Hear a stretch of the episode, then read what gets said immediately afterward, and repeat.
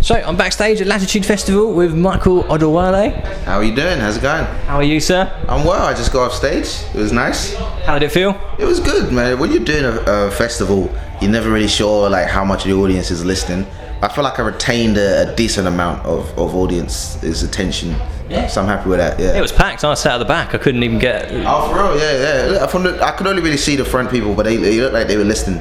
So I was just keeping my energy on them. You know what I mean? And then just yeah, getting confidence from them. So yeah, it was good. You played a festival before? Yeah, I've done it uh, two years before, uh, two years in a row now. So this is my third year. Still, still getting used to camping. It's not really, uh, not really my thing completely. But I'm getting used to it now. Yeah. We got a bigger tent this time. That was good. Oh, that's the key. That is, I worked out that the tent sizes, if it says it's four, is definitely only going to fit three people, so or even less.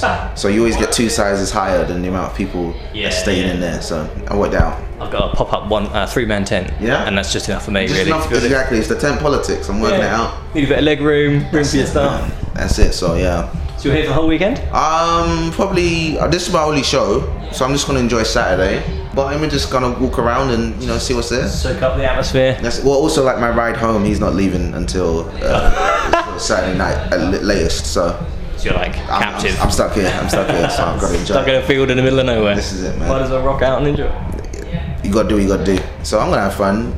I heard it's gonna rain tomorrow, but then um, we'll live with that. That's for future Michael to worry about. You know, present Yeah, yeah. Michael is enjoying this moment. Yeah. Awesome. So, uh, how does doing a festival gig differ to your usual stand-up gig? Well, I guess uh, festival gig, people are just walking in and out whenever they want.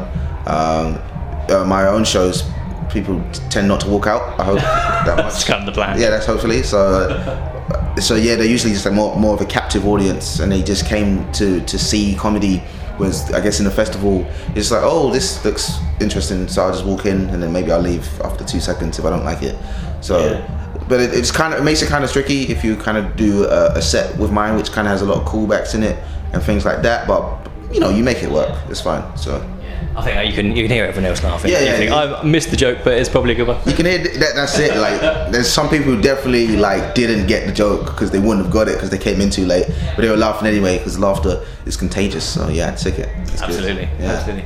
So, uh, you the stuff you did today is that part of your new show? A lot of that, uh, 95% of that is going to be in the show that I'm taking up to Edinburgh. Yeah.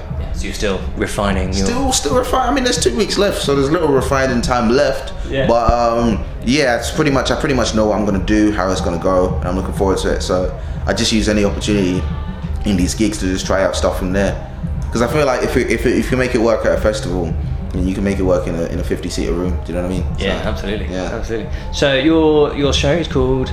My show is Black- called Black Bears Mile. Hashtag Black Bears Mile. Um, I guess you want to talk about what kind of show's about and stuff. Yeah, yeah. Tell us. Oh, yeah. What's, uh, what's what's the plan? man? So, so with the show, I just kind of wanted to talk about sort of my selfishness um, in what I felt was like not just my personal life, but I feel like I'm pretty. I can be pretty apathetic when it comes to politics and social issues. Like I'm not always up to date, or I don't always know like how to get involved. And I just kind of wanted to address sort of the reasons why and sort of go in go into more depth into that because I feel like I know a lot of young people, even older people, who can resonate with those sort of feelings. yeah, yeah. So I just kind of wanted to talk about that a little bit from my own personal experiences. Yeah. yeah. You tackle a few uh, race issues as well. Of course, yes. Yeah, that's the specialist topic. You know, I do I do the race and um, a bit of gender and um, just politics in general. I wouldn't say it's a political show. It's more like a personal show talking about my feelings towards these sorts of things.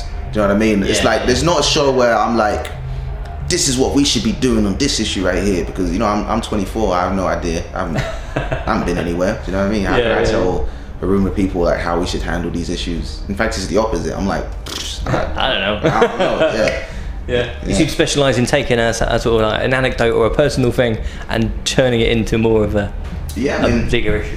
because you know my favorite comedians. I look at like Dave Chappelle, Chris Rock, Yeah. Louis C.K. Can we say that? You can say that, Yeah, but like just The old Louis C.K. Yeah, the old Louis C.K. Just because that's what they did. They would take these huge issues, I guess, like race and gender and Yeah. politics in general, and then they would make it really small with these personal anecdotes, but still resonating on a wider level. And that's kind of what got me into comedy. I just like this idea of like, so you can just talk about whatever you want, as long as you make it funny. And that's always kind of been my mentality going into this in, Yeah. in this comedy thing that I'm doing. So your shows when you write a show and you put a show together, do you have like a plan of like you're going to talk about this kind of because you have a lot of callbacks and you sort of tend to integrate all your jokes into a larger story, or do you just sort of gather bits as you go? it was a combination of both i guess for the first one because i guess for the first show you have the benefit of i can do everything i've been doing the past however many years on the club sets and put it into that Yeah. but i didn't just want it to be a club set mashed into an hour i wanted to try and structure something and say something so it was a combination of uh, taking these old jokes where I already was talking about some of these issues, but then just going into more depth and structuring it and around a wider theme. So it's been a real learning curve. Um, a lot of moments where I'm like, yeah, this isn't coming together, but I feel like, do you know what I mean? You just, you, I just spent a lot of time looking at the laptop, like this is not, this is not great. You know what I mean? I It's so tried- hard to write with a laptop in front of you. do you know what I mean? Like it felt like I was writing a dissertation at some points, and you forget that you're writing jokes and you're trying to be light and make people laugh at the end of the day. Do you know what I mean? But uh, it's, it feels good to get to this point, though. You know, because I always yeah. there's been times where I've been writing it. Where I'm like, well, well, you know, maybe the funny just run out. Like, just maybe you can just run out of funny. Yeah. Um, but I feel like I'm in a good place now, and it's gonna give me confidence going into the future as well. Certainly doesn't sound like you run out. Uh, Sounded good, man. I appreciate it, man. That's the thing about artists, man. You never, they never really know how, how good they are, you know. So when you come up to to write your stuff, do you uh, do you write it down sort of word for word, or do you have a little bit and then you go on stage and give it a go? I, li- I like to have a. I, I'm one of those people who likes to have a script. I don't like. I'm not like rigid with it, but I like to like know what it is I'm gonna say when I'm up there. I've always marvelled at those people who are like, you know, I'm just gonna go up and Yeah. see how it works out. man." roll. But then that's just, if it's not you, it's not you. You can't force that approach. You know, there's nothing. There's no shame in like writing heavily and making sure that you stick to that to those words if it's working. Do you know what I mean? Yeah. Yeah. So that's my approach. Absolutely. So your show, we can see you in Edinburgh.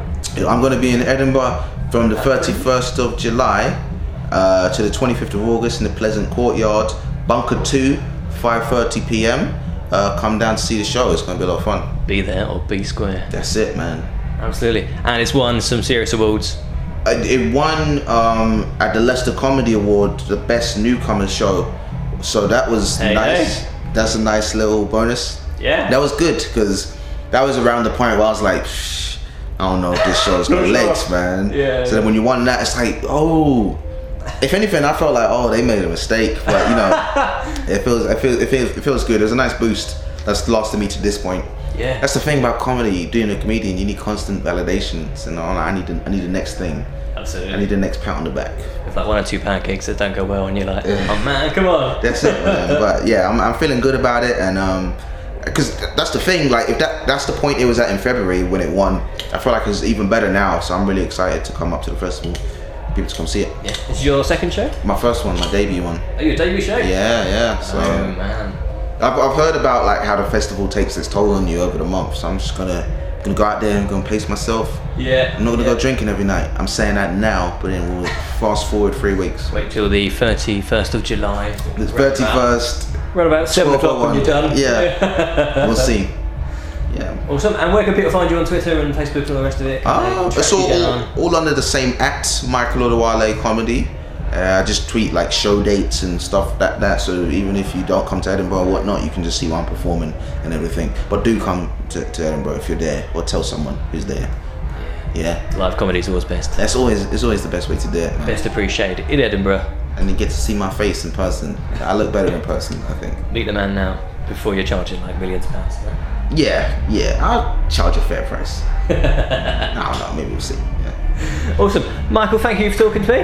No worries. Uh, have good luck in Edinburgh. Oh, good thank luck you, with the show. man. Are you Looking coming forward up? to seeing it. Hopefully, yeah. Yeah, great. I'll see come you see then. it. Yeah, I appreciate it. Cheers. Oh, thanks, man.